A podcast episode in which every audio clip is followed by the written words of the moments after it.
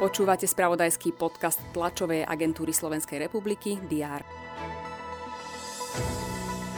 Slovenská inšpekcia životného prostredia udelila prevádzkovateľovi od Kaliska Poša historicky najvyššiu pokutu, a to 743 tisíc eur.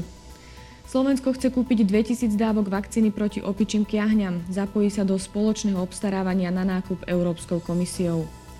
Minister zdravotníctva Vladimír Lengvarsky avizoval, že do dvoch týždňov predloží na vládu návrh, ktorý spustí výstavbu nemocníc plánu obnovy. Samosúdca špecializovaného trestného súdu zamietol návrh na obnovu konania v prípade ex-námestníka Slovenskej informačnej služby Borisa Beňu. Aj tieto informácie rezonovali spravodajstvu predchádzajúci deň.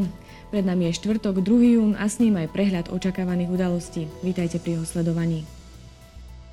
Združenie samozprávnych krajov SK8 by malo na avizovanom zasadnutí hovoriť o negatívnych vplyvoch prijatých legislatívnych zmien na rozpočty samozprávnych krajov. Témou stretnutia má byť aj potreba dofinancovania zdravotníctva pred kolapsom. Združenie plánuje diskutovať aj o vývoji cien stavebných materiálov, ktorý ohrozuje čerpanie zdrojov Európskej únie, ako aj o regionálnom rozvoji a cestovnom ruchu. Na Slovakia Ringu v Orechovej potvoni sa odprezentuje nízkopodlažný mestský autobus na vodíkový pohon. Súčasťou prezentácie budú aj jazdné ukážky či možnosť šoférovania nového autobusu. K dispozícii bude aj ukážka nového riešenia tankovania vodíka. Očakáva sa tlačová konferencia strany Hlas SD. Predstaviť chce svojho kandidáta na post predsedu Košického samozprávneho kraja. Ohlásenie kandidatúry na túto funkciu plánuje aj strana Princíp. Tlačovú konferenciu avizovala aj strana Dobrá voľba a umiernený. Premiérovi Eduardovi Hegerovi chce adresovať výzvu, aby dal preveriť pochybný výber nového riaditeľa štátnych lesov. V Londýne sa začínajú oslavy 70.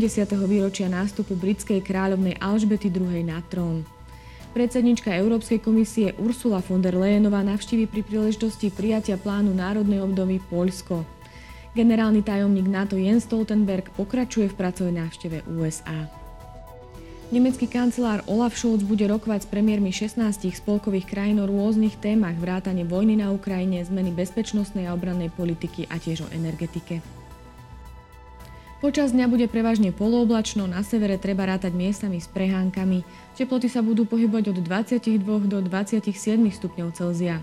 To bolo na dnes všetko. Aktuálne informácie vám počas dňa prinesieme v spravodajstve TSR a na portáli teraz.sk. Prajem pekný deň.